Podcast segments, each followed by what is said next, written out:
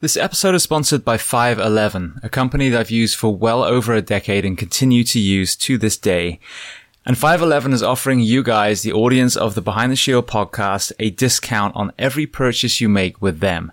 Before we get to that code, I want to highlight a couple of products that again, I personally use today. One of the most impressive products they just released is their Rush Backpack 2.0. Now, for many of you, whether you're going to the fire station, the police station, whether you're traveling with your family, whether you're taking training courses, we have to fly, we have to drive, we have to take trains. And I have to say, I own multiple backpacks, many of uh, 511's different ones, but as far as a day pack, this one was the most impressive. There are so many different compartments. The way it sits on your back is incredibly comfortable. If you are a concealed carry person, there's also a spot for a weapon. So they've thought of multiple, multiple things that a man or woman would have to do on a daily basis. That is in addition to all of the products that I talk about a lot their uniforms fit for men or fit for women in the first responder professions. The footwear that they offer, whether it's the Norris sneaker or the Atlas system that is designed for foot health and therefore knees and back and hips and shoulders and neck. As a civilian, I live in a lot of their clothes as well. Their jeans stretch. You can actually squat down in them. We live in Florida here, so I wear a lot of their shorts, which again, very, very lightweight material. You can get it wet and it will dry almost immediately. And then moving to the fitness and tactical space, I used to have just a regular weight vest. Recently, I switched to a 511 vest and actually bought ballistic plates as well.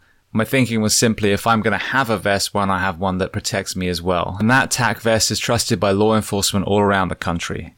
So I mentioned they were going to offer you a discount code. So if you go to 511tactical.com and enter the code SHIELD15, S-H-I-E-L-D 1 5, you will get 15% off not just that one purchase, but every time you visit their store. And if you want to learn more about 511, their mission, their products, then listen to episode 338 of the Behind the Shield podcast with the CEO and founder, Francisco Morales. This episode is brought to you by Thorne, the industry leader in nutritional solutions. Now, Thorne is actually trusted by eight US national teams and championship teams in the NFL, NBA, and Major League, as well as recently becoming the official sports performance nutrition partner of the UFC. So when it comes to supplements, the tactical athlete space and the athletic space need two things. We need efficacy, meaning the products do what they say they're going to do on the label. And then we need to trust the fact that we are not going to fail either athletic drug tests or work related drug tests. Now, Thorne has actually been around since the 1980s where they were used by physicians and hospitals for nutritional supplements for the patients. They were so successful that athletic teams and even special operations teams reached out to them and they started supplying them as well. Very recently, they actually opened their doors to the general public. Now, what sets Thorne apart is they manufacture their own products in a state-of-the-art NSF certified facility in South Carolina. They use only the purest possible ingredients formulated with no stearates or arbitrary fillers in the cleanest manufacturing process. Most of you listening come from a profession where it can take its toll physically and mentally, and many of us are not able to bolster our nutrition purely with the food that we eat. And that's where supplementation comes in. So if you're ready to maximize your health and performance, visit thorne.com, T-H-O-R-N-E.com. Take a short product quiz to be paired up with the perfect health and fitness supplements. And for you, the audience, if you use the code BTS10, behind the shield 10, BTS10, you will get 10% off your first order. And if you want to learn even more about Thorne, go to episode 323 of Behind the Shield podcast, and you will hear my interview with Wes Barnett and Joel Totoro from Thorne. Welcome to the Behind the Shield podcast. As always, my name is James Geering, and this week it is my absolute honor to welcome on the show Michael Hicks. Now, Michael has an incredibly powerful story, firstly of his own mental health journey and near suicide, and then the loss of his son Macoy to suicide while serving in the US Navy. So we discuss a host of topics from Macoy's detail, organizational betrayal, positive coping mechanisms, Gold Star siblings, their new nonprofit Hicks Strong, and so much more. Now, before we get to this incredible conversation, as I say every week, please just take a moment, go to whichever app you listen to this on, subscribe to the show, leave feedback, and leave a rating. Every single five star rating truly does elevate this podcast, therefore making it easier for others to find. And this is a free library of well over 700 episodes now. So all I ask in return is that you help share these incredible men and women's stories so I can get them to every single person on planet Earth who needs to hear them. And what makes the timing of this particular episode even more pertinent is I just learned we lost a second firefighter within about three weeks in the community that serves and protects my family. So please don't just listen to this episode, hear Michael's words. So with that being said, I introduce to you Michael Hicks. Enjoy.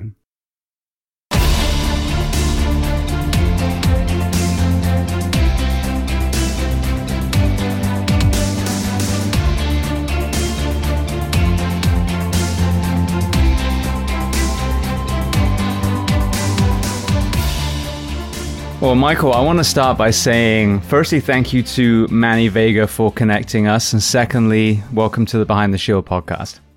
Absolutely. Thank you so much. Yeah, Manny's, Manny's amazing, and their organization is also uh, equally amazing. So, so I have just caught you on the end of a road trip. So we're going to get in, obviously, the, the, the whole story of yourself and then your son. But where are some of the places that you've just been trying to to share his story and, and work on the prevention? Yeah, so we um, we left New York. Uh, well, a quick little brief introduction. Um, we do a holiday hug mug handout. Uh, it's a thing that we started last year uh, to give out. Uh, our, our one of our programs is hug mugs, but to give those out to service members so they have the information uh, and they know that they're loved. Um, and we give those out on Christmas. And so this holiday hug mug handout was a, turned into a big project, and we drove uh, from New York on November 21st all the way across to Oxnard, California. Um, and then uh, we made our way back and got home about a week ago. That's a hell of a drive. I moved to California a few years ago, and it was like a five day drive just to move there. And three and a half years later, I, I drove it back. So, yeah, that, that's a long, long way. It's a haul, uh, but with special places that we stopped, we uh, we stopped um, in Minnesota, uh, Cheyenne, uh, Wyoming, uh, Cheyenne, um, oh my God, Wyoming. Um, we we stopped in Heber City uh, to meet one of our sponsors uh, that had done an event to raise funds for us. Um, and then uh, where else? We went. We on the way back, we stopped in um, Fort Campbell to give out hug mugs to service members on that base. Um, in California, we stopped at Port Hueneme, gave out mugs, uh, hug mugs there on the Navy base uh, or Marine, uh, not a joint base there. Um, and so that was cool. We got to give the message out. Um, we got to meet a young man that uh, that that was negatively impacted by medical malpractice within the military, and uh, we were able to connect him with Manny's organization to let them know they're not alone in this fight for justice. So Beautiful. Well, I would love to start at the very beginning. So before we even do that, you talk about traveling around the country. Where is home base? Where are we finding you right now? We are in Clifton Park, New York. Brilliant. Yes, which is about two and a half hours north of the city, something like that. Okay, so I, I used to work a lot further north. I was up in the Adirondacks as, on summer camps as a counselor for years before I actually moved here properly. Nice, nice. So you know the area and how beautiful it is. it's absolutely gorgeous. People have no idea when they think of New York what the rest of the state looks like. Right, right, exactly. We're like, no, no, there's it's bigger than that. so let's yeah. start at the very beginning of your timeline. So tell me where you were born and tell me a little bit about your family dynamic, what your parents did and how many siblings. Okay. Uh, so I was born in Poughkeepsie, New York. Um, uh, my mother was at, uh, at, the time with my father, um, and um, he was not a very good person. And uh, so they ended up separating. Uh, and I lived with my mom. She was a single mom working corrections, um, which is not, uh, uh, uh, you know, it wasn't at the time female friendly, you know, a thing to do. So she she had to be tough. Um, she was tough disciplinarian too. Um, but uh, in all fairness, I earned every single one of those disciplines. Um, but um, and then uh, my mom uh, who I consider my father, uh, dated um, my father for a very long time, and he raised me uh, um, for many years before he passed in uh, in, in um, 2002, and um, and then and then uh, from there. Uh, kind of skipping through school, you know, we, you know, I was like the worst student in school. I barely see student, right? And then uh, all of a sudden, uh, you know, I graduate, and my my wife is still a senior in high school, uh, and um, I'm a year ahead of her. So she gets pregnant. She graduates walking across the stage with Macoy in her belly. So he actually graduated multiple times, um, and uh, uh, we've been together ever since. And we we ended up getting into. Uh, I ended up going into college in Columbus, Ohio there's there's a real funny story around that. But uh, so I at the time I'm young. I was young. I wasn't thinking of other states or anything. And the recruiter was like, "Oh, I got a found." I'm thinking Brunswick, New Jersey, which was only a couple hours down, and uh, I would commute. And I'm like, "All right, this is great." So he's like, "I found a place in Columbus," and I'm like, "Awesome! I can move right in." And I had no idea he was talking about Ohio. so he's like, he's like, uh, so yeah, so it's in Columbus, Ohio. I got the room ready for it, and I'm like, where the hell is Ohio? I'm just like floored because I'm, I'm, having a child, I have a child, and I'm having to go to school uh, uh, in another state. Um, and it was so fast. It was like just a week later, I was on a bus leaving my wife and Macoy at the time. He was like uh, eight, seven, eight months old, um, and I go on a bus out to Columbus, Ohio to start school, and then eventually I get them out there. Um, once school was done, we ended up back in New York. Um, so for the most part, I was like uh, single single parent for a lot of my life, and then uh, my mom met my dad, who I consider my dad, and he uh, shaped me to some degree. Um, and then when we get back to New York, I was having trouble finding work, and then I finally got a job as a um, computer information specialist at uh, at Sullivan County BOCES, and I worked there for several years before we moved up to the Albany area, um, and we're in that area ever since. And that was in 2006. Yeah. Beautiful. Well, I want to go back to your mother's profession for a second to have um, a woman's perspective within corrections you know i'm assuming like 30 plus years ago that must be yeah. quite a unique lens that she had and and i would argue this is something that i feel very strongly about that a lot of the the kind of the nucleus of a lot of the violence a lot of the, the robbery a lot of the addiction is what we're discussing today is mental ill health. And I think a lot of people in households are set up for failure. As a firefighter and a paramedic, I saw that firsthand. You know, there was there was homes you went in like, how the hell are these kids ever gonna find their way to a good place if this is their role models and this is their environment? Did yeah. you ever have any discussions with her of of what her perspective was? Of you know, was it working? Were there better ways that possibly they could do it? Do what like like the incarceration, like correcting their behaviors. Exactly. Kind of yeah. Yeah. Was was was there um, was there a large amount of rehabilitation, or you know, was she, was she have frustrations? Most of the conversations I had with uh, so both my mother and uh, my stepfather George, um, I could were both correction officers. So I've got I got a lot of stories more so about what I why I don't want to be in prison uh, than anything. Um, uh, be, and how bad whatever you went in for adjusted the, like the severity of your treatment while you were in there adjusted based on what you went in for. Uh, and in some cases if you went in for certain things you wouldn't you wouldn't make it out. Uh, so I, I, I heard most of those stories. So she was putting the fear of god in me for uh, for a, a lot of my my youth Gotcha. All right. Well, then, what about sports and athletics? What were you playing and doing when you were high school age? I am a soccer player at heart. Uh, I played soccer a majority of my life, and even into adulthood uh, and like adult leagues and stuff.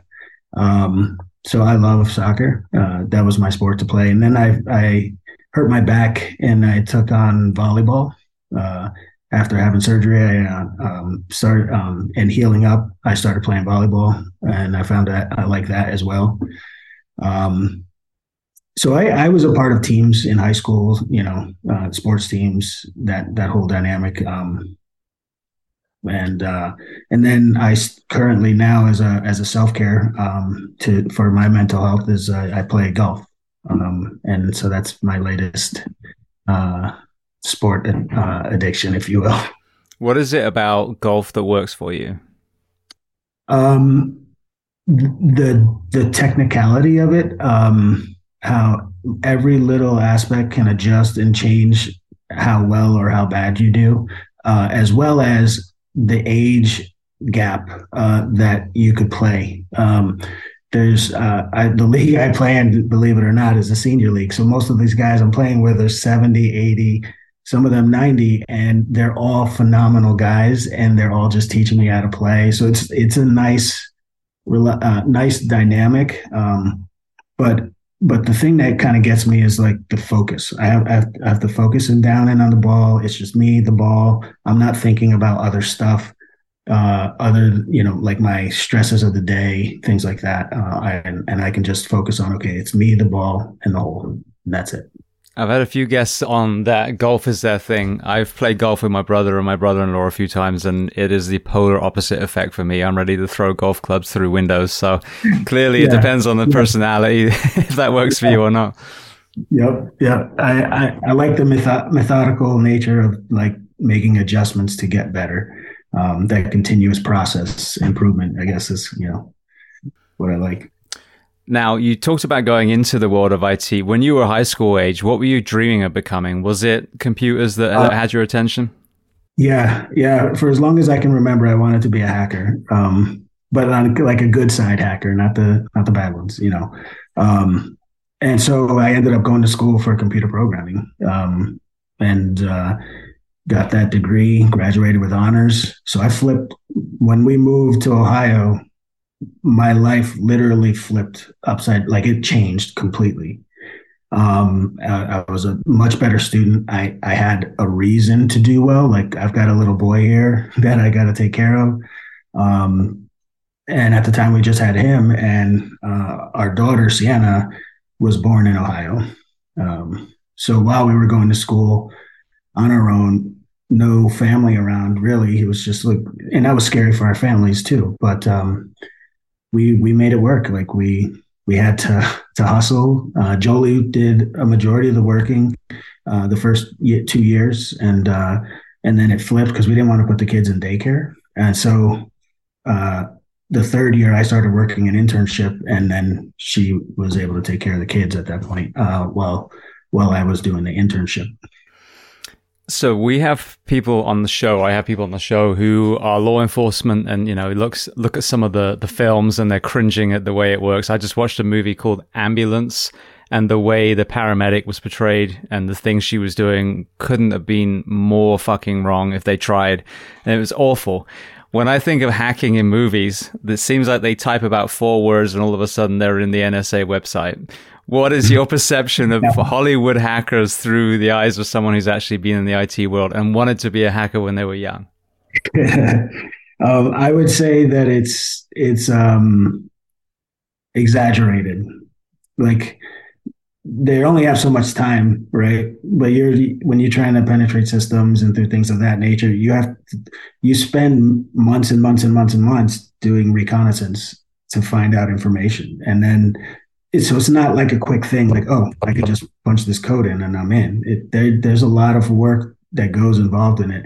And I, I never ended up being a hacker. I never ended up getting into programming uh, other than uh, audio video um, programming um, after after college. Um, yeah so i was always drawn to technology um, essentially yeah.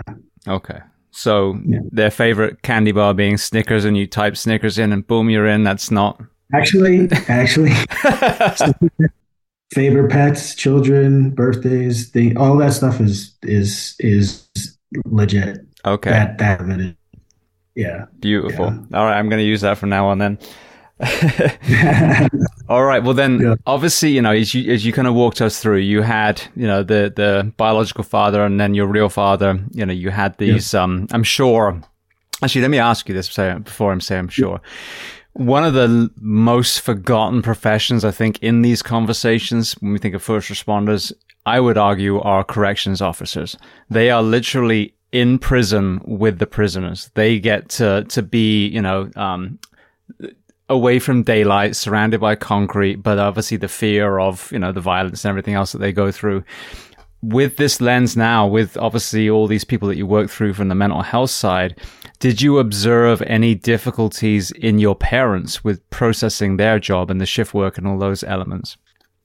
Um, because I was young and didn't know what I was I was seeing, I would say yes. I could I could see the, the mental health strain uh, uh, on my mother having to uh, be heavily dominant to to um, to to be seen as an equal, um, and and that weighing in on her, and then uh, from my stepfather, the, the things that he well he actually I, I would say for him it was maybe a little bit easier because he t- he typically worked the overnight shift, which is always the which is typically the quiet shift um, for the most part. Um, so, and I think he had that because he had a lot of seniority, so he was he was on that shift.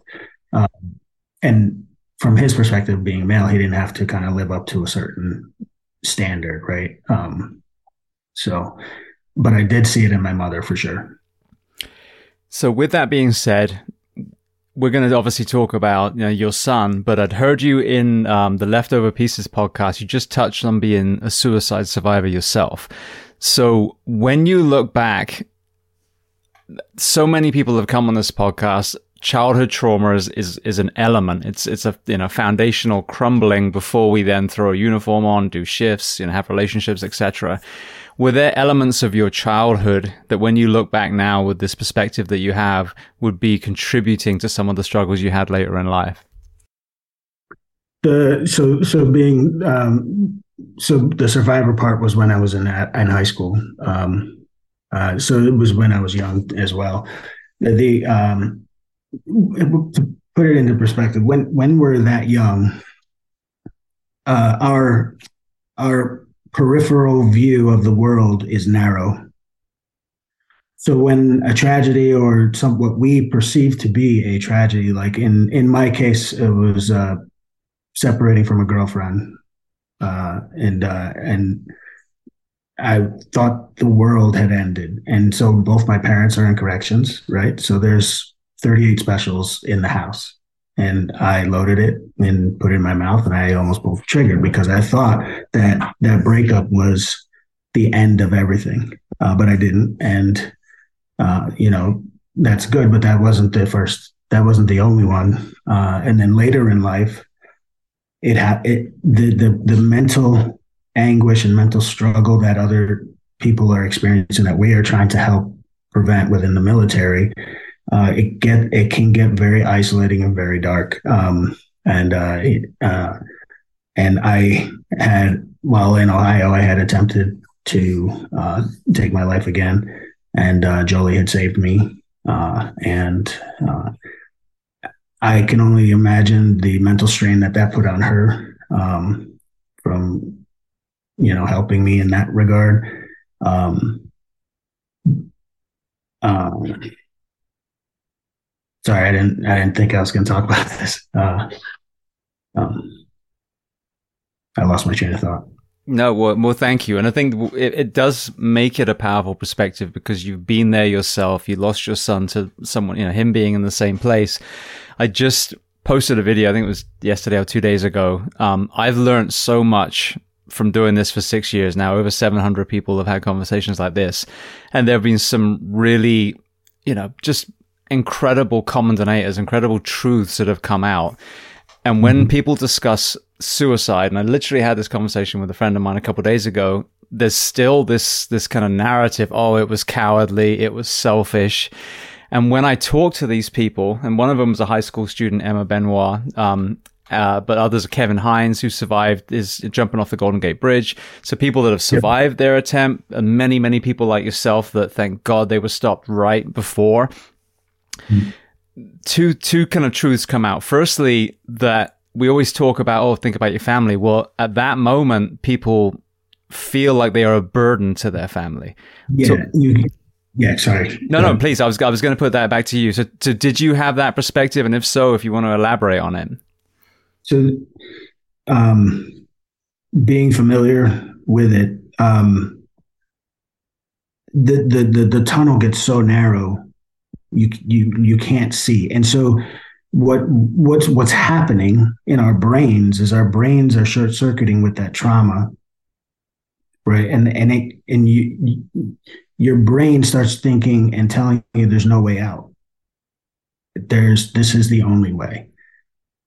And then because the tunnel is so narrow you can't hear you can't hear anything else but that and so yeah uh, you know in that hard moment uh, you are not thinking about anything. All you can hear is the noise and the pain, and um, uh, and you forget. Uh, you forget. It, it happens. Um, you know, one of the I don't know. I don't even. I wouldn't consider it a benefit, but you know, when you talk to people that are having ideations or have had ideations, like when I say, "Hey, I understand that," like I I understand it um, I can I can relate from the perspective that I was there, and we can we can talk about it freely and safely. Um, and and being able to share, Macoy is not my first experience with suicide in my life. Um, my first experience was when I was in third grade uh, a classmate had hung herself because kids were making fun of her about her outfits and in in in her poverty, the poverty or whatever that was assumed was the issue. Um, I I pray and feel fear for those parents, you know, and uh, it, it, affected me. Um, and I, I didn't in a way that I didn't know how to process, and so I, I I don't I don't know if it's still like you know one of those things in the dark closet of your mind that can pop out later. But um, then I lost my biological father, who took his own life uh, after murdering um, uh, his estranged girlfriend at the time. Uh, so I um not I'm not I'm unfamiliar with the the devastating effects of it. Um, and so I can relate to those either on the support side as well as those in the struggle. Well, and the other thing that that I've again, I'm I'm a, a student. I mean, I've I've been affected as far as first responders that I know that have, have taken their own lives. Um, and a, and a childhood friend of my dad's who he was about my age when he did it. He took his own life when I was a kid. But those were, you know, still somewhat detached from me. So I'm kind of coming this from the, the total layman's perspective. But going back to that selfish and cowardly narrative, when I hear these men and women, their brain is, as you just touched on, so miswired. It, it's a broken brain. That's why people can't get their head around it because we're thinking with a healthy brain. Right now, if you're not going through, you know, crisis, then it's not going to make any sense to you. But over and over and over again, I hear people say, you know, and these are a lot of people that are in professions like the military and first responders who we've already signed up for a profession that we are going to possibly give up our life for a complete stranger. So it's already a selfless profession. Now your brain has convinced you that, I mean, of course you have the suffering, but now that you're a burden to your wife, your children, which makes no sense, you know, from the outside looking in, but it becomes a courageous, selfless act in that moment. And this is what we got to get people to understand taking your own life is not the act of a healthy, calm mind. So we've got to stop judging these people as if it was. Right, right. And suicide is not a singular uh, type of event, a singular issue event. It's a multi-faceted. Uh, uh, that's not the right word. There's another word, but there's multiple um, aspects to what lead up to an individual dying by suicide. It's not just one thing. It um, it can be one thing, but a lot of times it can be th- a lot of little things that compound into the ultimate, you know, loss. Yeah, well, exactly, and this is what I see in our professions. Let's take the military for example. You know, what what what's the the narrative out there? Oh, it's twenty two push ups. What's the narrative in the fire service? Oh, James, it's what you saw. It was that call with that baby, which I've had numerous times. But why am I okay but this, we just lost a, a, firefighter in town this week. Why did he take his own life? And it's because we're missing all the other pieces of, of the pie. You know, childhood trauma, sleep deprivation, you know, violent video games. I mean, all these things that c- can, in that particular person, create that perfect storm in their mind. So if we're just, the same with the, the, um, the school violence topic, if we just talk about guns, we're never going to solve the problem because we got to look at all these other pieces as well that compound not only to suicide but to homicide. Yep, exactly, exactly.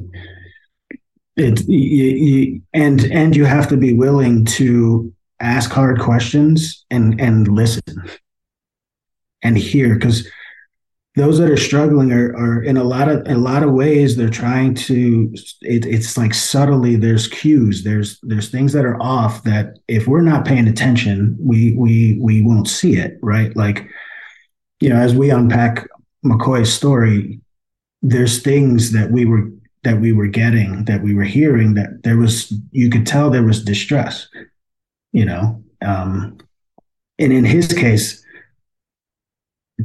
he should not he should be here uh, because there was he, it was blasted. The the set the signals were blasting off all over the place. And um and uh well we'll, we'll unpack that later but yeah. well let's get to it now. So your wife is graduating with a baby in her belly. So kind of walk me through um, you know, Macoy is a little boy, and then um, you know what were the things that he was passionate about, and then obviously we'll get into the military um, on ramp. So Macoy, so what, when we, the second Macoy was born, he was he was a handful. Um, he he unfortunately in the first two months of his life he had his days and nights flip flopped. So and he was like colicky, so he was he was up from 6 a.m. to, or I'm sorry, 6 or 12 midnight to 6 a.m nonstop crying. Like, you know, talk about exhaustion, how we were beat. We were beat. Um, and then the second he could walk, we were running after him 24 7. He was just like, you know, the pinball machine that's just got 10 balls in it and they're just going all over the place. Um, so we had to keep him busy. We had to keep him, ener- you know, keep the energy level up. Um, you know, getting him into you know sports, and we coached his teams, and um, for for soccer and stuff. But he was he was he was even at that age with all that energy, he was just a, a ray of like life, like like just his smile would glow, and you would be like, oh man, you you couldn't get enough, right? Um, even though he might have been driving you crazy because he's all over the place, he just lit up the room. Um, and then through school, um, because well, we were moved for moved a couple times to a couple different schools, and then we ended up back landing here in New York in Liberty after after college. Um, but in in school, uh, you know, he he struggled because his his mind was much faster than uh, moving his body, and he he was just like, if there were at the time there was not it was no ADHD, but he was, or you know ADD, like you know that wasn't a thing then, but he was super energetic all over the place. Um, so it was a struggle. Uh, you know, Jolie and I spent a lot of times taking parenting classes, not court mandated like everybody else that was in the class, but we took it because we were trying to learn how to how to cope and, and handle this this fireball that we had on our hands. Um, and it paid off. We learned a lot. We learned a lot of different tricks that helped uh, for him, for his coping, for him, his ability to kind of just, you know, be able to f- focus enough to get get the topics or, or listen in school and um, and then uh, from there we moved. I got a job up, up in Albany, and uh, we moved up there, and it was middle school time frame, you know, for for him and um, his sister uh, Sienna was in uh, elementary st- or like third grade. Um, so and and then in at that point is when we started to deal with um, the the bullying issue in schools, right? Like just jerk kids being jerk kids. Like it's like, come on, like they they were relentless on both of our kids through uh, middle middle school and even high school. Um, to you know to the point where it affected Macoy, you know, affected his mental health. Um, so we got him, you know, mental health treatment um, early age to you know to get help, you know, and uh, and work on it. And he he got through that. Um, but he he because of that, he always had a passion for the underdog or passion to stick up for those that are being oppressed or um, or if if he knew something was was uh, like he did he did something right but someone saying he did something wrong he would get extra passionate about no i'm not wrong um, to prove his point. Um, and so that carried through from high school uh, where where to some degree in his senior year we had a rough time. Like he was he was so wanting to go left and we were like the the right way is to go right. You gotta you don't go left you gotta go right. Um, and that was what was uh, borderline to it was like a a hurricane in the house sometimes um, so he had to, you know, we were like, you, know, you, you can't stay here and be this way. We're not, we don't, we're not doing anything to deserve it. And like, you got to be, you got to do something. So he, he, we are like, you got to find a place to live and, and start working, or you have a military as an option. Now, if I had known what I know now, I would never have said that ever. Uh, so, but he ended up choosing the military. Um, and, uh, he was going to go Air Force initially, but then he went and saw a Navy recruiter and felt like he couldn't go back to the Army or the Air Force recruiter. So he ended up uh, landing in the Navy because uh, he wanted to be a corpsman. Uh, he wanted to uh, care for people. He went to school for uh, CN for uh, certified nursing or yeah CNA, um, and he he he had a traumatic incident when he was working at a summer camp and a kid ran into one of those cemented in grills and like caved his chest in and he stopped breathing. And so Macoy, since then, always just wanted to help. Uh, he actually saved a man's life in a Denny's that was choking. Um, you know, and like he commanded the room and he was telling us all about it. He was super proud. Um, and so that's what he was trying to get into when he went into either Air Force or Navy. Um, he thought there was a better pathway through the Navy for that. Um, but that's kind of who he was. Like, like he would put himself on the line to make you laugh or do something silly, you know, uh, like that commercial, Mikey will eat it, right? Like he would do anything to just bring joy to someone, to make someone laugh, right? Um, and, uh, and, and that's just kind of who he was. Um, that that's who he was. He was a light for sure. So with the the bullying element, um, Emma Benoit, like I said, the high school student, that was a thing for her. She's beautiful cheerleader, all these things that you would think on the outside, oh, well, they've got it all put together. And the inside, a culmination of the bullying and, and simply the fear of I'm going to graduate and I don't know what the hell I'm going to do, which is something that we kind of take for granted. Oh, well, kids just go get a job. Well, yeah, but you've been in this institution since you can remember. And then one day you're given a piece of paper and a kick up the ass. You know, most people transition okay, but you think about that, that is a terrifying, you know, prospect. My own son, went through some some mental health stuff himself. There was some turmoil in the other household. I was divorced, um, and then the way the school handled it, and this was middle school as well. At that time, they f- there's no other way to describe it. He was was kind of you know upset. That was it at his desk, and the principal and the SRO, the the sheriff's resource fucking idiot at the time, ended up sending him to a, a Baker Act, so a 72 hour hold for a child that was crying at a desk. That in itself compounded the depression and everything because you think about how terrifying you're basically kidnapped is what happened um, since then the law has been changed and those two people will be in prison for doing what they did but it it really did, and I watched it really kind of have a you know compounding effect. Then, if you do the wrong thing and you're a mental health professional or a teacher or a principal in this case or a police officer, you can literally send a kid down a you know a horrendous spiral. What where where was he going? How low was he in that middle school? And then, you know, what worked? Did you find, you know, the counseling actually helped in that particular? Yeah.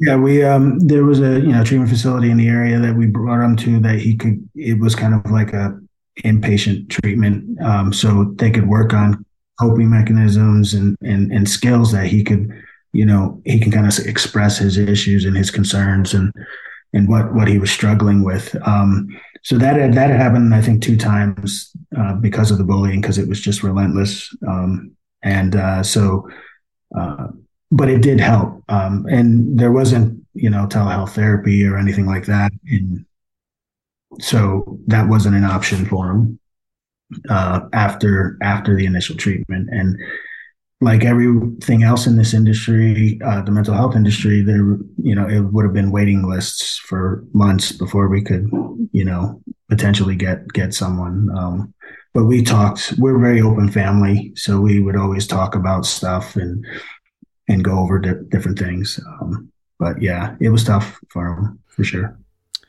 So you you mentioned he ended up finding the Navy specifically. He wanted to do something to help, ideally a corpsman. So walk me through what actually happened as far as his recruiting and where he ended up. So uh, so he was going. You know I I'm not sure what he was going to go in as like initially, like because when you talk to the recruiter, you sign up. You're not. You may not get what you think you're going to get. Um, so whatever he had selected to be or was given to be as a job, um, when he got to boot camp and then eventually graduated boot camp, he, he it shifted, it changed because he met the criteria to be a ceremonial guard uh, at Arlington. Um, he was six foot two. He was tall. He had the look. I mean, his kid was gorgeous. Um, and so they they enticed him after spending you know all that time in boot camp pooping and peeing in front of all these other people uh, not having any privacy they're like hey join the ceremonial guard you'll get a queen size bed and he's like what and my own room and my own shower hell yeah so what, what does an 18 year old do he goes into the ceremonial guard uh, which turned out to be some of the most difficult like uh, technically detailed work uh, that that that he would accomplish and overcome um, because like I was explaining, Macoy was he was all over the place, bouncing around like a pinball, right? So for him to take this job, this this position, and to pass into this position, I can't ex- I can't even. Desc- it's like Mount Everest. Uh, it it was a huge accomplishment. Um, because they're the face of the Navy. They do all this the special events. They they everything has to be spot on. No lint, like no loose wire, loose uh, strands of of fabric, nothing. So uh, the day that he passed in, he actually passed in on his birthday, but they failed him because uh, he, they didn't want to pass him through on his birthday. Uh, and and so that was another experience. Uh, right out of out of boot camp, he he got sent to the to the ceremonial guard, but he was put inside, unfortunately, a toxic command, and so they would do things like that. Um, and and so the thing that bothers me is that that stuff continues even after boot camp. Like I get the breakdown, build up mentality, and what needs to be done to do the unnatural things they have to do um, but after that, why are we why are we still destroying our own and not lifting them up and in you know building them up? So that continued through ceremonial guard for a year and a couple months or so. Uh, somewhere in between that time frame, he had was on leave and went to New York City with some friends, and was. I'm sorry, am I going too far into the? No, no, go for it. Carry on, please. So he uh, so he was on leave in New York uh, and riding a bike in Central Park, and a pedestrian stepped out in front of him, and he flipped over the handlebars and got a massive tra- uh, traumatic brain injury, um, and uh, blacked out. Um, so he gets back, gets extensive treatment at Walter Reed, which was amazing. That's all documented. They did they did take very good care of him there. Uh, but that TBI uh, was being dismissed by his chain of command, and so he was saying he was having trouble. You know, with TBI symptoms. You know, he was having trouble sleeping, having trouble staying asleep. Um, uh, or getting to sleep, staying asleep, and then he was a rifleman, so the shots were were messing his head up. The bang, you know, the the explosion. So, um, so they felt that he was not working up to par, so they shipped him off to the USS Nimitz uh, in Bremerton, Washington.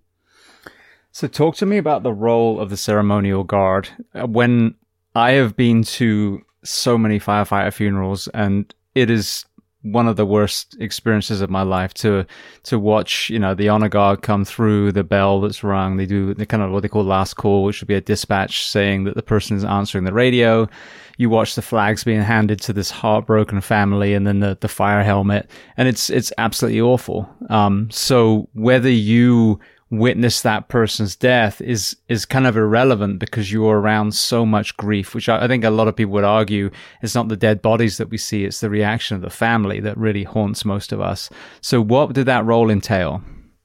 Yeah, so it's it's great that you put it that way. Um, so. So here's an example. This is actually what kind of gave Macoy his PTSD, or what gave Macoy his PTSD. Um, so the after getting into the ceremonial guard, so what what the first mission he had was when the USS Fitzgerald crashed in Japan uh, with another ship, and seven sailors died.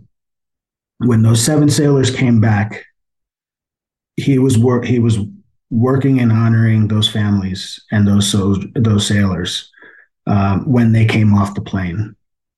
Now our son was very empathetic, so he could feel people's feelings and was, you know, so he's like the families were all just devastated as we were, uh, screaming, crying, running towards caskets that they didn't know who was in what casket. Uh, and and our Air Force having to stop them from getting to the caskets, and so that traumatized him to the point that like that night he was in the shower, uh, calling us bawling and sobbing saying he can't get those the screams and the cries of those families. Get my the, where's my baby? Where's my baby? Out of his head. And he never did. Um, and so that so they do so they do those types of things. When they're coming back they're representing the service in in in honor of the fallen they also do like the uh, burial services at at the uh, at Arlington. Uh, they were doing six to eight funeral services a day at 18 years old. Uh, he's burying kids his age, so, uh, um, and then I think he turned 19. Then he's you know burying kids younger than him, and so it messed that messed that was that messed him up. that messed him up. That was hard to see all that death. Um, it, it's, a, it's a huge toll. It's a huge toll.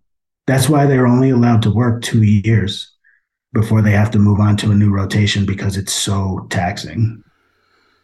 Well, and again, with these all these different pieces of the pie, these compounding elements, you know, you've got some of the things he went through when he was younger. You've got this detail. You've got a TBI, and I've had numerous people, two Navy SEALs whose whose widows I've had on here, and that TBI was a definitely a compounding element for them that, that they took their own lives. But another thing that I think is under discussed is organizational stress, you know, organizational betrayal.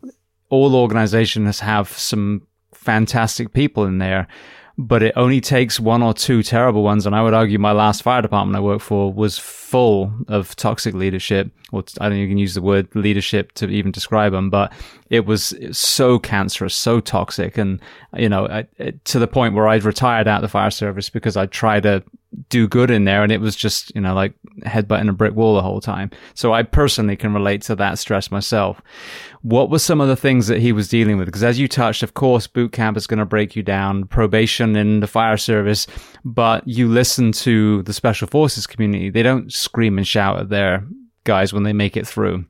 It's very much man to man or woman, to, you know, person to person now. And as you said, you're training, you're educating, you're holding people to standards, but you're not playing this, you know, this, um, game of, of, you know, quote unquote hazing, hazing the way it's supposed to be, you know, is, is, is, uh, a, a way of challenging people to rise up and then be part of your community. Hazing on a negative way is a relentless bullying within an organization. Yep. Yeah. There, there's, uh, within the military, that is, uh, probably the leading cause of why there are so many, uh, active duty suicides. Um, the, the, the, it, it's a, it's a culture. It's a culture that needs to adjust.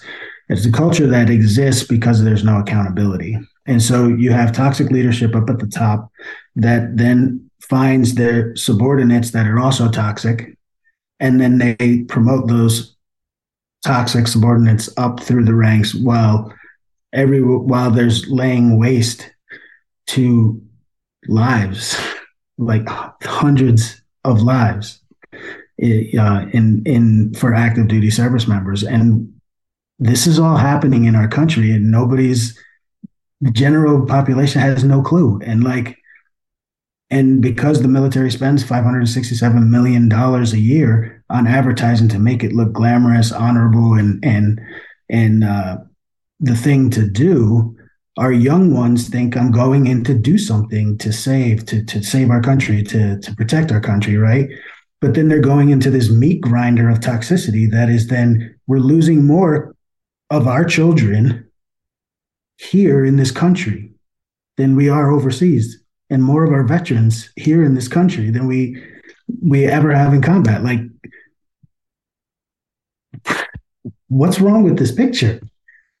When are we going to wake up and change the culture? The culture needs to change. Absolutely. So what what was he relaying to you when he was in the um, ceremonial guard detail so raising our son, we he was difficult. I, I told you that earlier, right?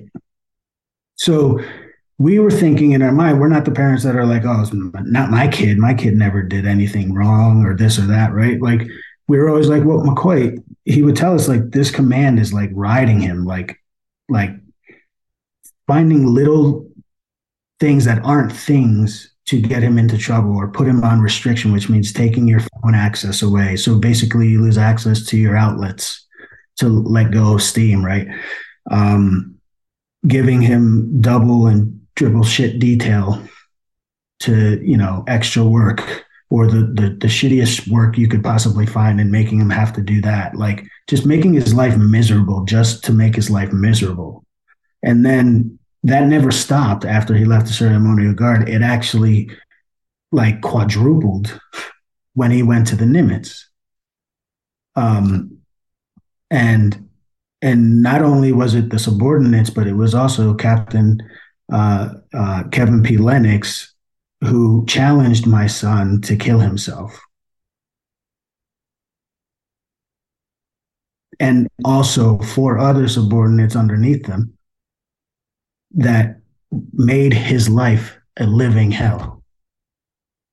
And then on top of that, he dealt with the toxicity of the mental health person that's supposed to be helping people on the ship who spent all of her time making him or arguing with him on whether or not he had PTSD. All the time she's using the wrong book that that the wrong uh, I don't know the right word, the the wrong um, uh, the definition. Yeah, the wrong definition of what PTSD. She's been referencing that and spends all of her time documenting and arguing with him when she should be helping him. So even some of the mental health community in the service, the the it's it's even toxic there. It's toxic you even in the chaplains. Not all of them, there's some really good chaplains, and I've met many of them. But that toxic exists, like exists within the chaplains too. They're supposed to be able to go to them to let off steam. And the chaplains are telling them to suck it up. And there's like that toxicity is still even there within the within the chaplain er, area. And I know that because I've heard it from multiple accounts, including Macoy's story. So then walk me through the events leading up to February 11th, 2019. So uh, I guess I'll go start. Um, uh, in September of 2018. Yeah, September, no, yeah, September of 2018. Um, I had information, I had uh, like location on Macoy and just randomly checking, hey, how you doing? You know, I could see that he was at a hospital. And I'm like, this is not, this is weird. And I'm calling and he's not answering. Um, so I called the hospital. I said, "Do you have my son there? Uh, his name's this, this," and they check. And they're like, "Yeah, he's here up." And he che- he checked himself into the psych ward because he had tried to drink himself to death, and so he and he wasn't getting help in the service for it. So I find him there. I tell them, "Hey, listen, he's in the Navy," and so then they call the Navy, and the Navy rips him out of treatment uh, gets gets more of those that toxic command riding on him, saying you're not supposed to do that. You know all this other stuff. Um, they supposedly put him into alcohol abuse treatment. Um, and mind you, that's what they tell them to do when they're doing the ceremony of guard is to drink it down, drink it down. So then they tell them, oh, you have a drinking problem later, right? so so they send him to this program and they're constantly pulling him out pulling him out pulling him out and pulling him out so we start planning to come out there because i have work out in california in um in washington i had work out in washington for cornell and the company i was working for uh, audio video corp they uh, were flying my wife and i out to visit with him so he had requested leave it got approved everything uh, I think November, uh, February 7th, uh, we get a call from Macoy and it's from a number we don't know. And we're like, what, what's this? Who is this? Sienna, myself, uh, and Jolie uh, were at a Bible study and um, with some friends. And uh, we pick up the phone, we go into their bathroom, and it's the last time the four of us spoke together as a family. And he's telling us that, uh, Mom, Dad, I'm on my way to the brig uh, for flipping out on my command. We believe this his command was tr- was telling him that they were going to strip his leave and he wasn't going to see his family. That was literally right there. Uh, so he lost it. And I have accounts from a uh, legal person uh, that was in that hallway when that all happened. So I, I know that that part is that is accurate. Um, and so we are just like Macoy. Listen, it's only 25 days take a deep breath, keep your head down, you know, speaking all positivity, like it's it's short term, just behave yourself, don't get into any scuffs. 25 days, you'll be back home. I'll get you a job. It'll be fine. You know, don't worry about it. It just just don't get into trouble. Now, um, so we get off the phone with him. We fly out on the eighth uh, to to Washington, and uh, we get our car and we're immediately just calling base, calling uh, the brig, which is uh, an army brig that they had sent him to in Tacoma. Uh, we happened to pick Tacoma to stay, so we were 16 miles away from him. And we're calling and calling and calling, trying to get on base, talk to someone, get to anyone all weekend. Monday rolls around, we get to, through to her name was Captain K, or we couldn't pronounce her last name.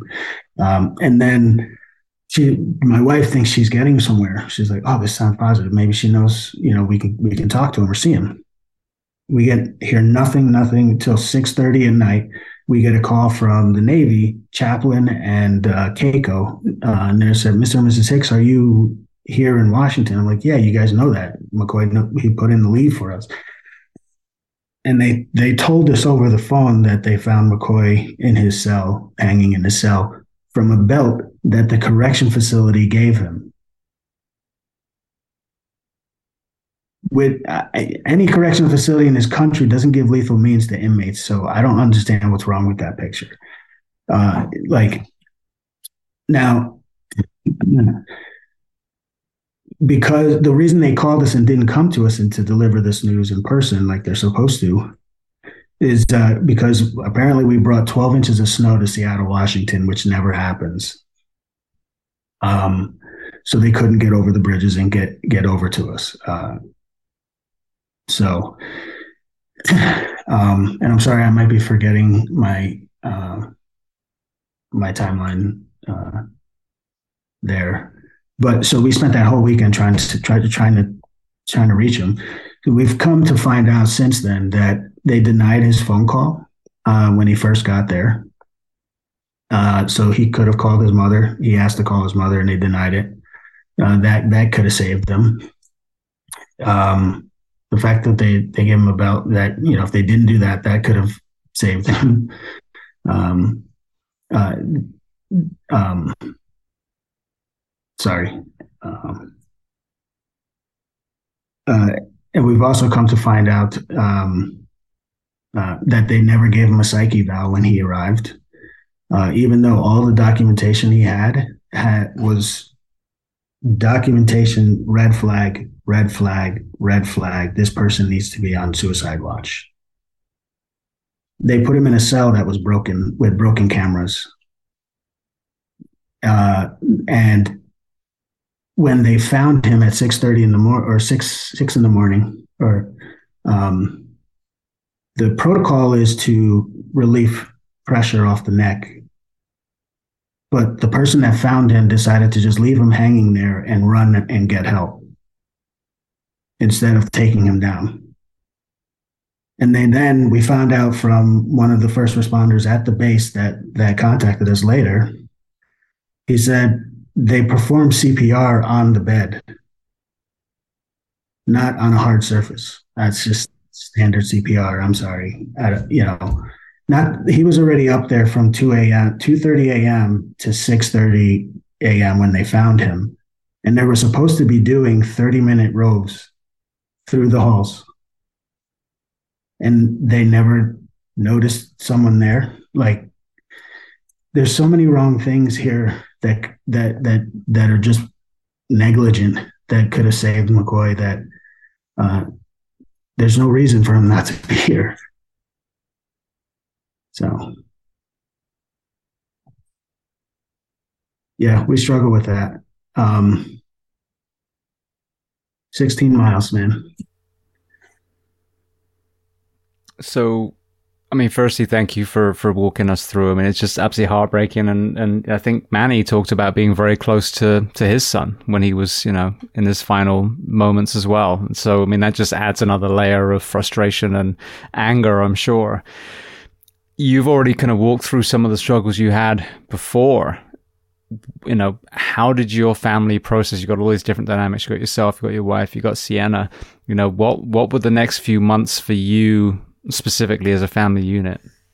So then, um, from the moment we found out, Jolie and I, uh, you have to keep in mind when we found out our daughter was in New York. So we had to call her from New York to tell her, and she was alone. So we had to get family and friends to go to the house to be with her to, so that we could tell her um, that her brother is gone and uh, so we were we were wrecked. Um,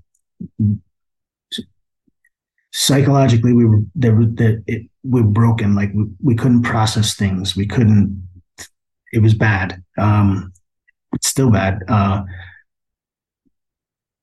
and we had to have uh, our brother, uh, my brother-in-law and sister-in-law. They flew out uh, to be with us because we weren't registering stuff, and we're meeting with the Navy, and that um, uh, Kevin P. Lenox, who's now got promoted to admiral, sat across the table from us to, and said he thought that the brig was going to be the safest place for him.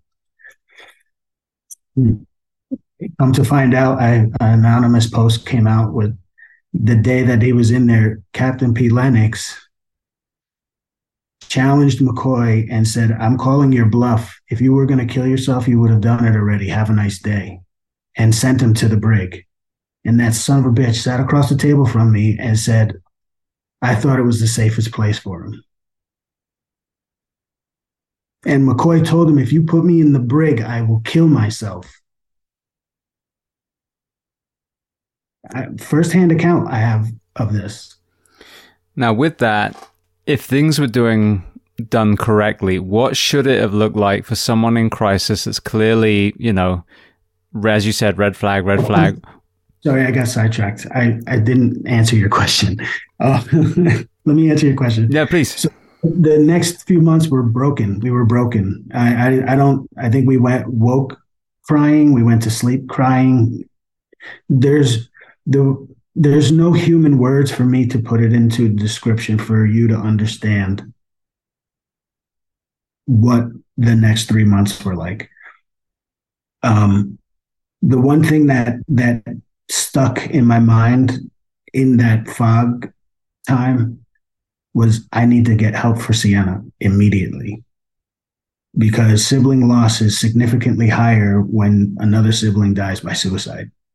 So I'm like, I got to get her help. So I, I'm calling all places to get us into therapy uh, immediately, like right away. And so we're trying, we're trying to do that, and we're still struggling hard. Like, so we were in different groups, and the the loss wasn't the same, so it wasn't fitting, and it wasn't.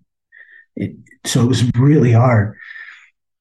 Um, and we're trying to figure out burial services and and all of this, and it's just like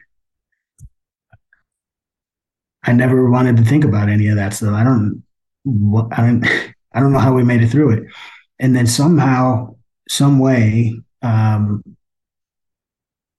uh, I want to say like in March ish timeframe, maybe, which is just a couple months later, we had, we were just, we were like, we have to stop this problem. And we were trying to figure out how to stop this problem.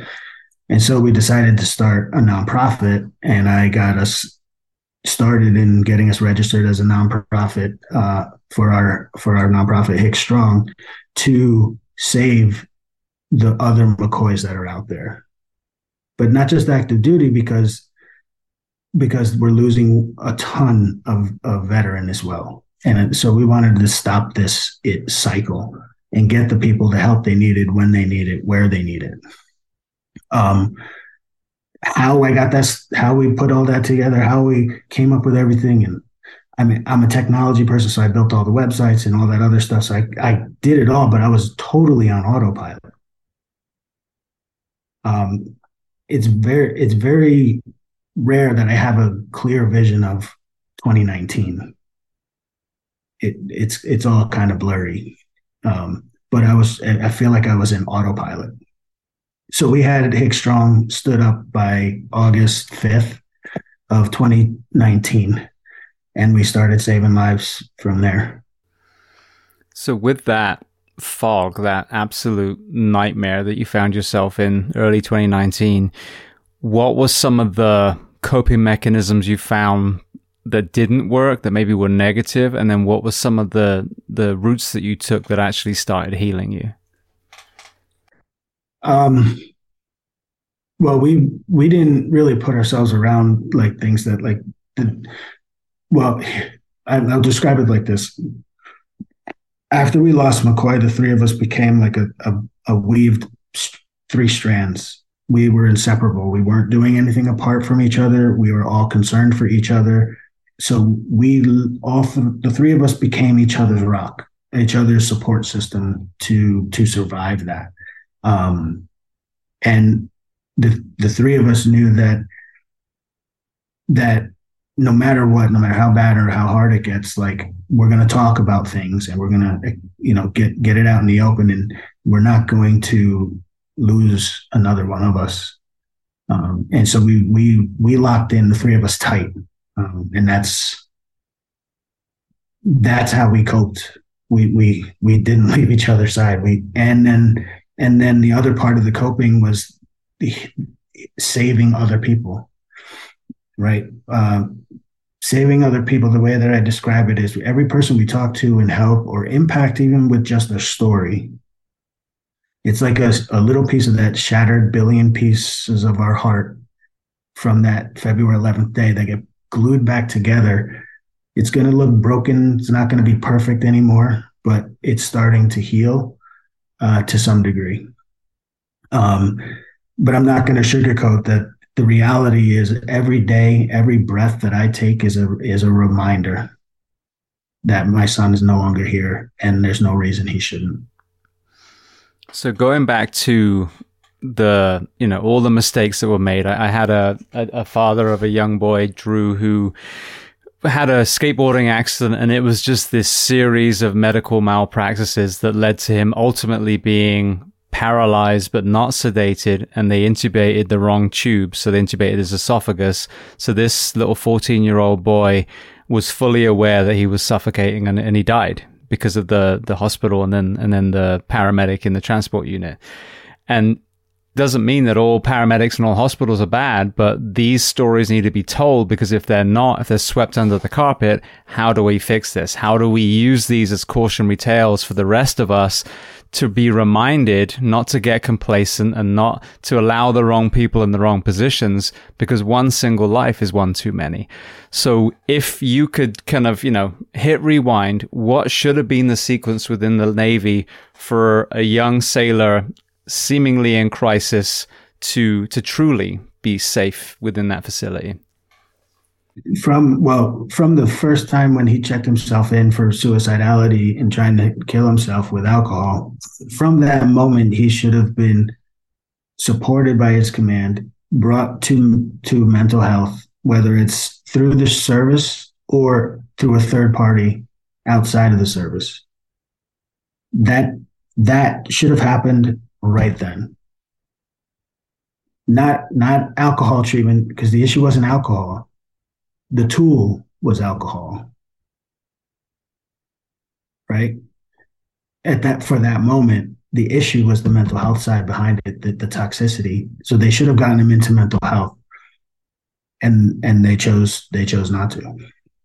That that right there. And then secondly, mental health practitioners within the, within the services need to have some compassion in order to do their jobs. And if they don't have compassion for someone that's saying, "Hey, I'm suicidal," and, and instead of spending their time arguing with them, then then we're just perpetuating. We're allowing this toxicity. When we do our stuff and we go out and give hug mugs and we go to ships and we go to bases and we talk to people you want to know what they we, what they say about behavioral health? They know it's there. They know the person's there. They don't trust them. So we set up the way we set up our organization is so that those individuals can get access to care safely without having to trigger an alert to their command that they're needing to talk about grief or needing to talk about separation anxiety or or depression, right? Like if those individuals get the help they need when they need it, then they can be better soldiers and sailors and service members for for this country because they're able to deal with the hard stuff. And that's our that's what we're doing. And majority of the people coming to us are active duty. The number of people I had on this show that are military that struggle with their own mental health and, and more, you know, most, should I say, were really just prescribed pills and that was it. And then, you know, obviously that doesn't work because you're not again addressing the underlying issue. In the first responder professions, we have a thing called EAP, which is the kind of mental health insurance that an employer will have, but it ends up being Russian roulette because within that organization, the chance of finding a counselor who's the right fit, who understands what a policeman or a firefighter or, you know, paramedic actually does in the world is very, very slim. So it's heartbreaking because I've had many, many you know, nightmare stories of people going in and being told to leave because they can't help them, or the counselor broke down crying.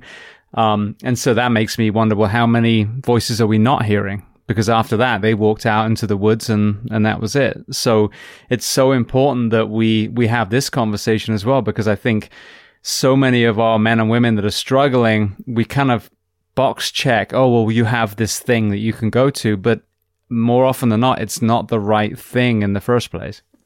That's um that's that's one hundred percent true. Now I I would be I would be wrong if I didn't state that not all mental health or behavioral health within the services are bad. Now that's that's interesting that you mentioned the the one thing that we do different is our director makes sure that we have qualified people, right?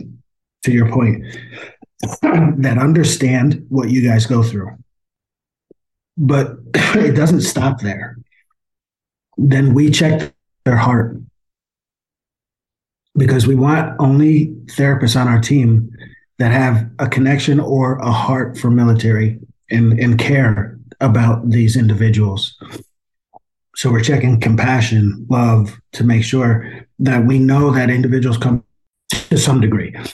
We're working on having veteran therapists because a veteran helping in a veteran, they can understand that. Um, so we're we're working on increasing those those types of therapists within our our organization. Well, before we get to Hicks Strong, you touched on Hug Mugs before. I know that was the precursor to the nonprofit. So let's start there. What you know, talk to me about what they are, how you came up with the concept, and yeah. So I'm just getting one.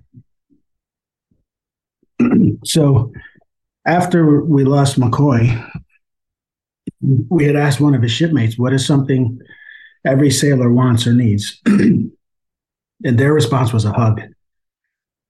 And so we're like, "Okay, how are we going to hug every service member?" Right. This is just before COVID. So we're like, how are we going to hug every every service member? So we're like, oh well, um, we we started to like brainstorm on that. We were just sitting in on that, and at the time, our church family was inviting Jolie and Sienna to go paint pottery at a ceramic shop, and we weren't leaving each other's side, as I said mentioned earlier, early on, right? so Jolie felt safe with the church family, so she went and she painted this this thing that said family. And she found it to be super therapeutic. Like she could she could focus in on that and everything else faded away. That that's the beauty of the art therapy aspect of it right? So she started going back. We all started going.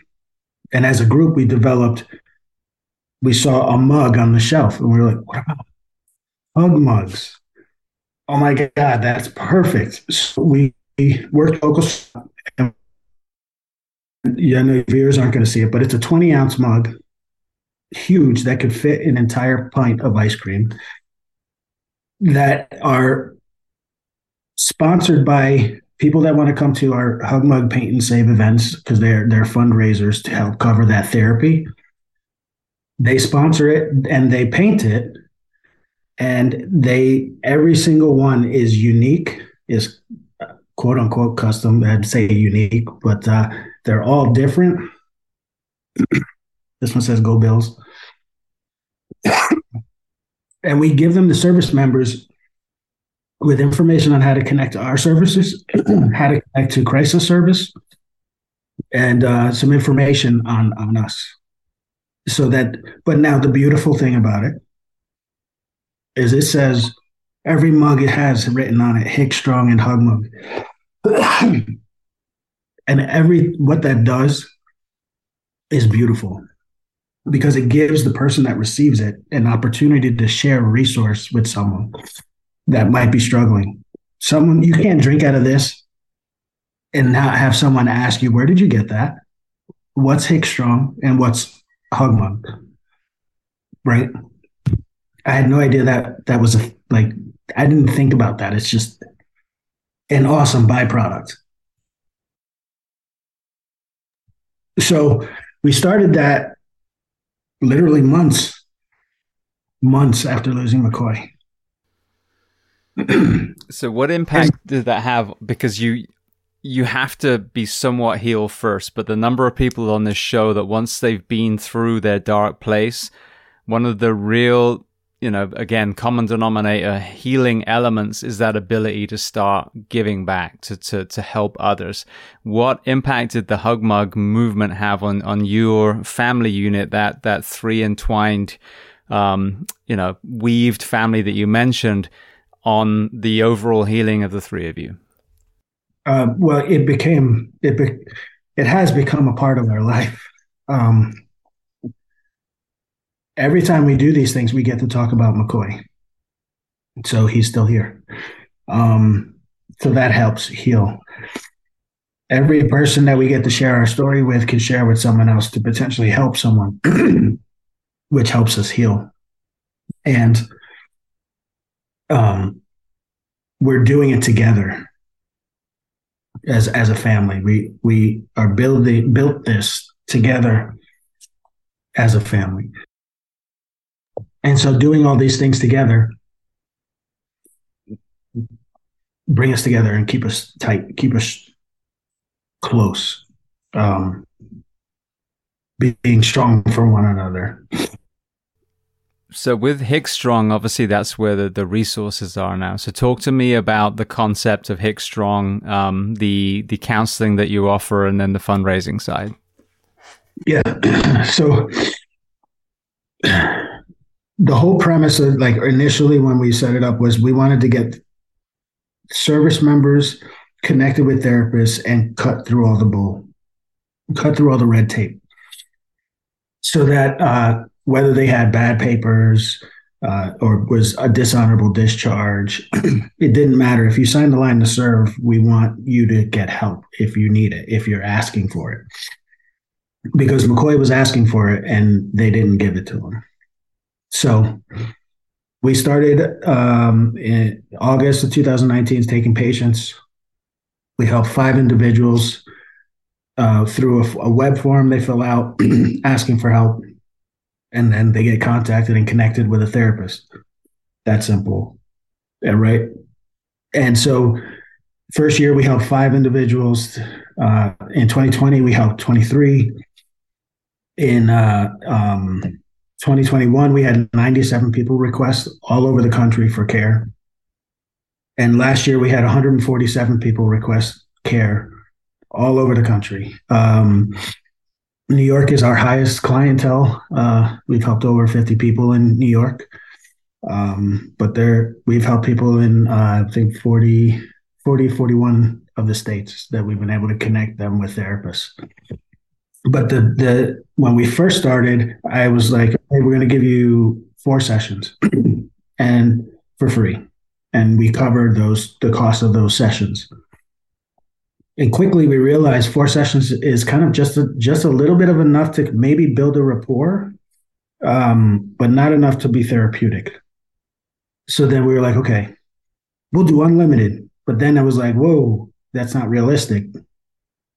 So uh, we said we'll go to eight, and then we found okay, we need a little. What if there needs an extension? So I I think last year or the somewhere mid last year, not last year, 2021, I started coming up with a, a plan to do to allow up to 24 sessions. So we we will cover up to 24 sessions per individual that comes in for care. um, we do it in an eight eight session segment. So you get eight sessions. Then if your therapist feels you need to do some more work, you can get they can request another eight and if you feel 16 is enough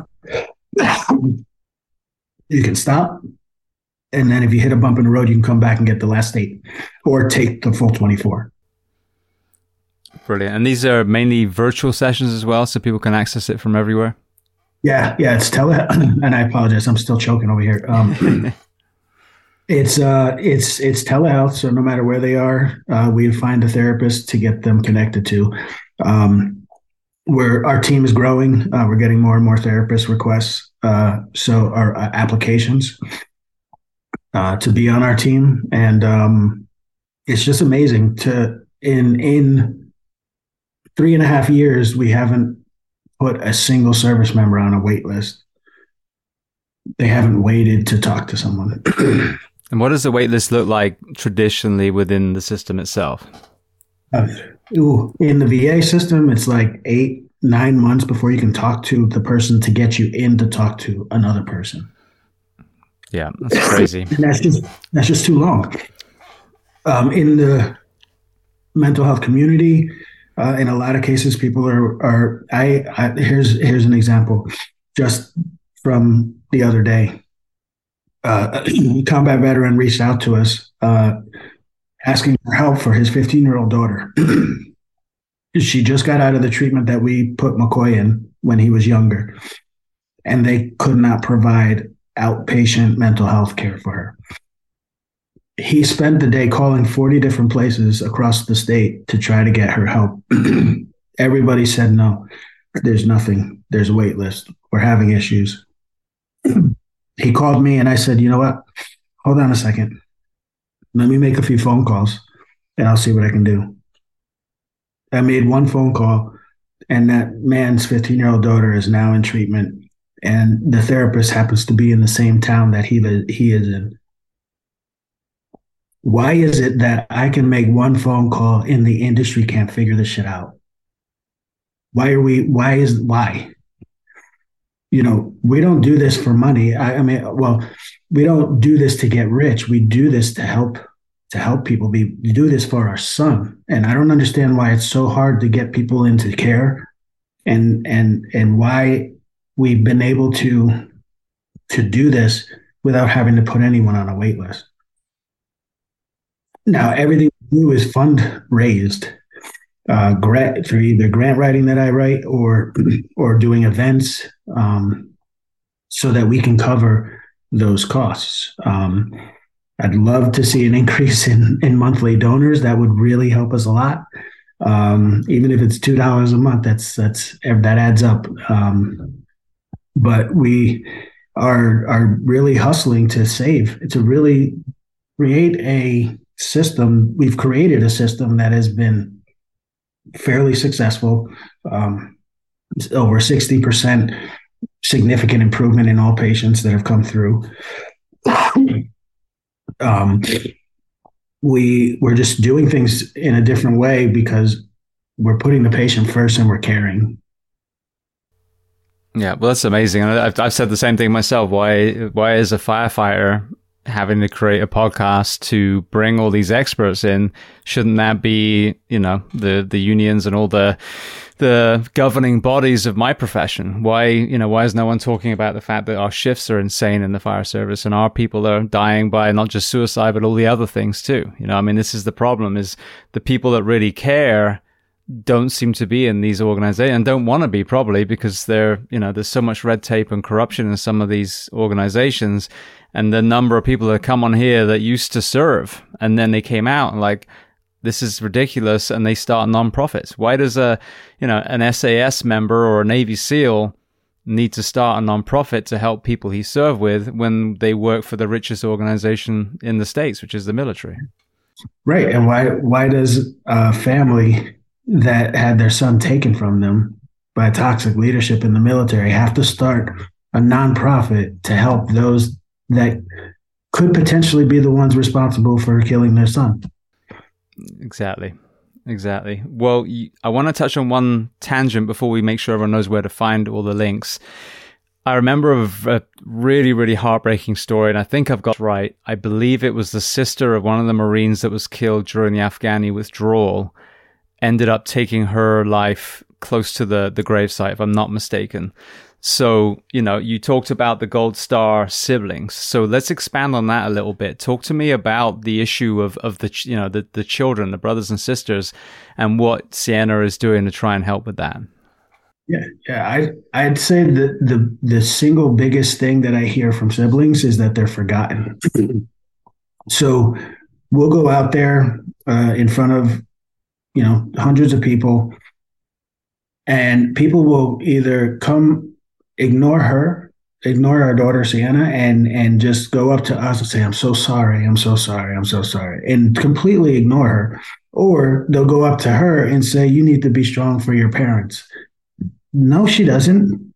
That's not how it works. Like, and there's no resources for siblings, uh, Gold Star siblings out there. So one of the things I challenge Sienna with is if there's something you want and it doesn't exist, then make it exist.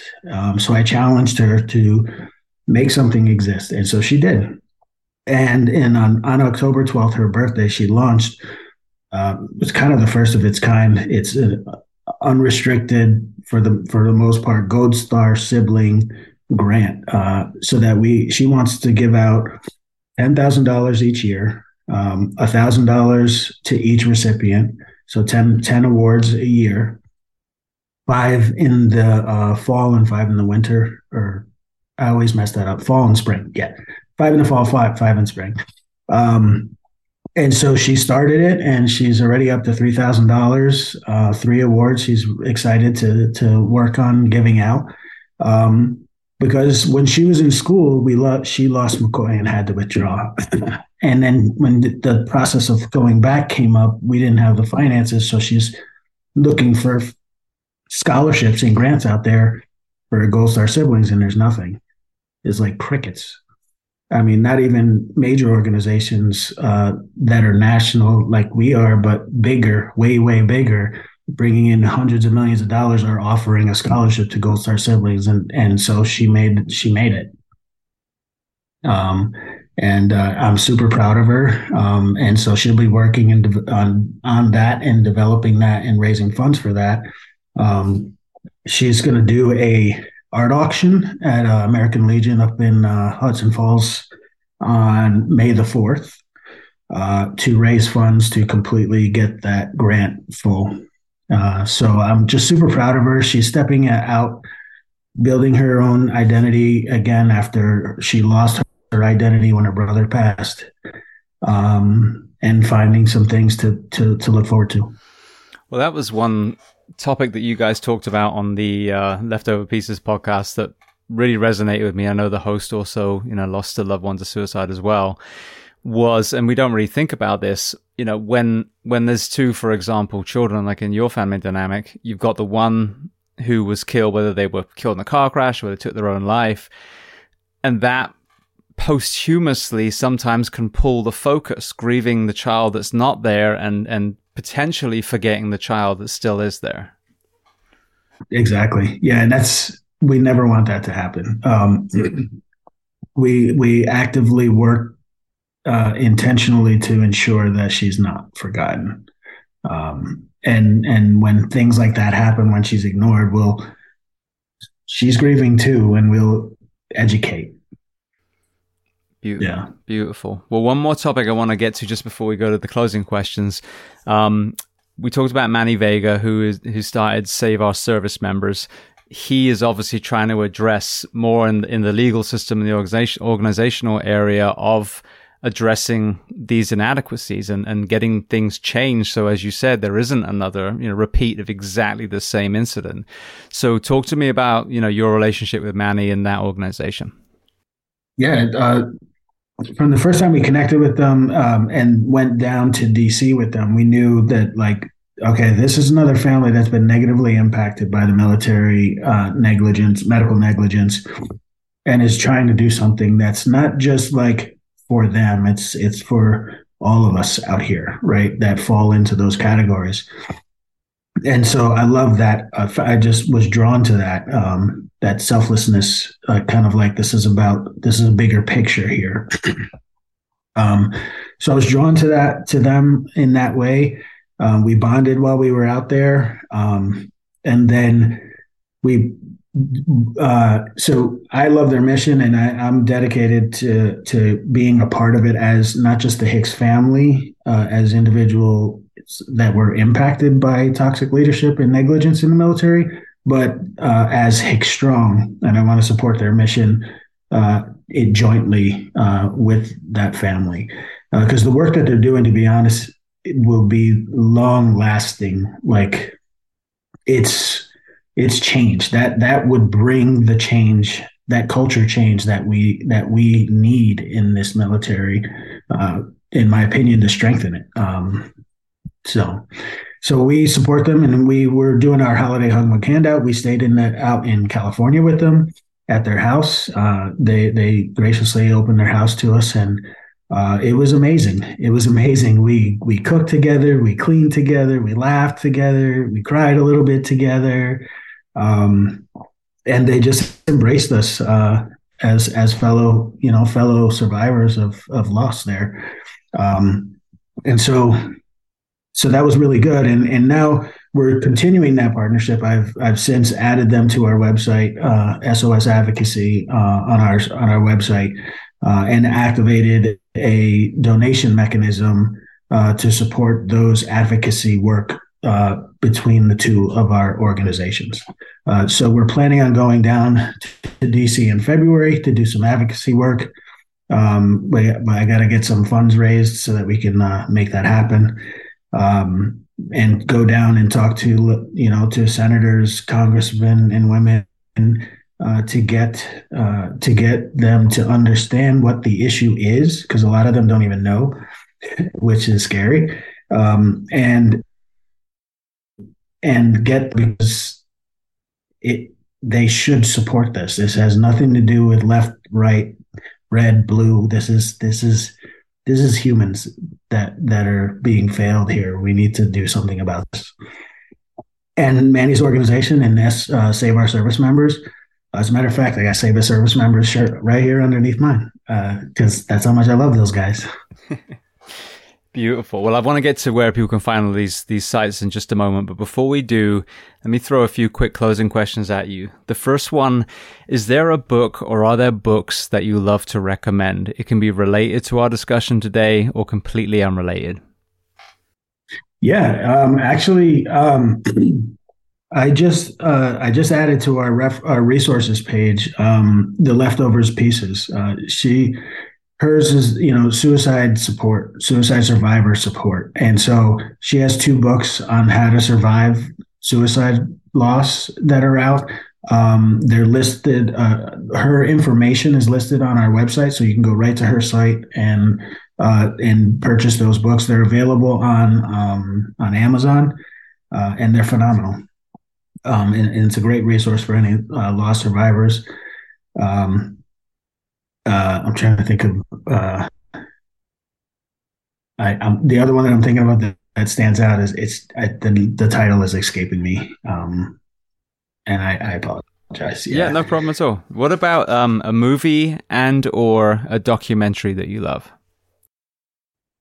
Ooh, uh, my favorite movie is Hackers. I mean, I, I love that movie. I've seen it about a hundred thousand times. Um, uh, and then documentary. Um, I like I like the documentaries that go over the eight ancient cultures um, and civilizations. So anything that's in that arena, I love.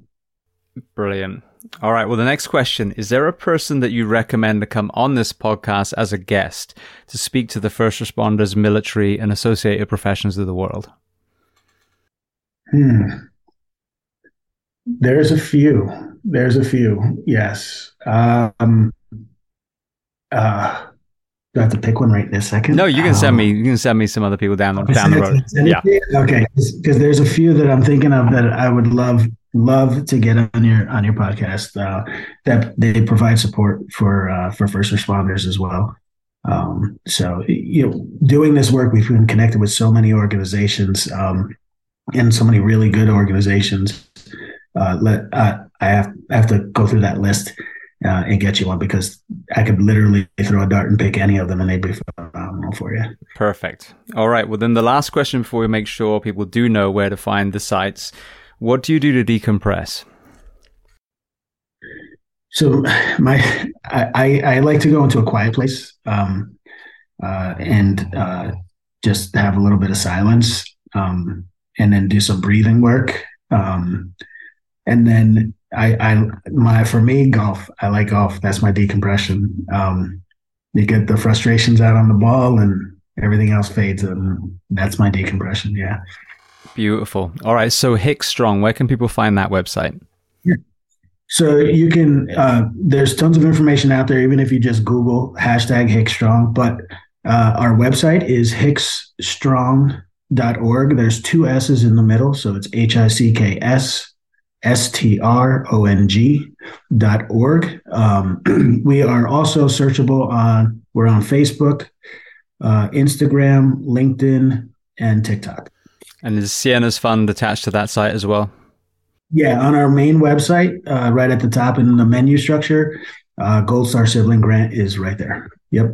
And also SOS Advocacy, Advocacy, which also has links to their site right off of ours. Fantastic. Well, Michael, I just want to say thank you so much. I mean, I know early in the conversation we got to, to your, you know, journey as well, but I think it does add so much more power to, you know, what happened to you as a parent, having literally suffered, you know, mental health challenges yourself earlier in your life. And then the compounding element of losing a son and, and the family dynamic. So there's been so much, you know, from this conversation. Um, I'm glad that you didn't end up choking halfway through the, uh, the conversation. Yeah. But I want to thank you so much for being so generous with your time today. No, thank you so much for having me. I really do appreciate it. Um, uh, you know, the, it's been a pleasure uh, getting to share our story with you. Um, I know it's not an easy story to talk about, but uh, it's something that needs to get out there. It's something that needs to be heard in order for change to come.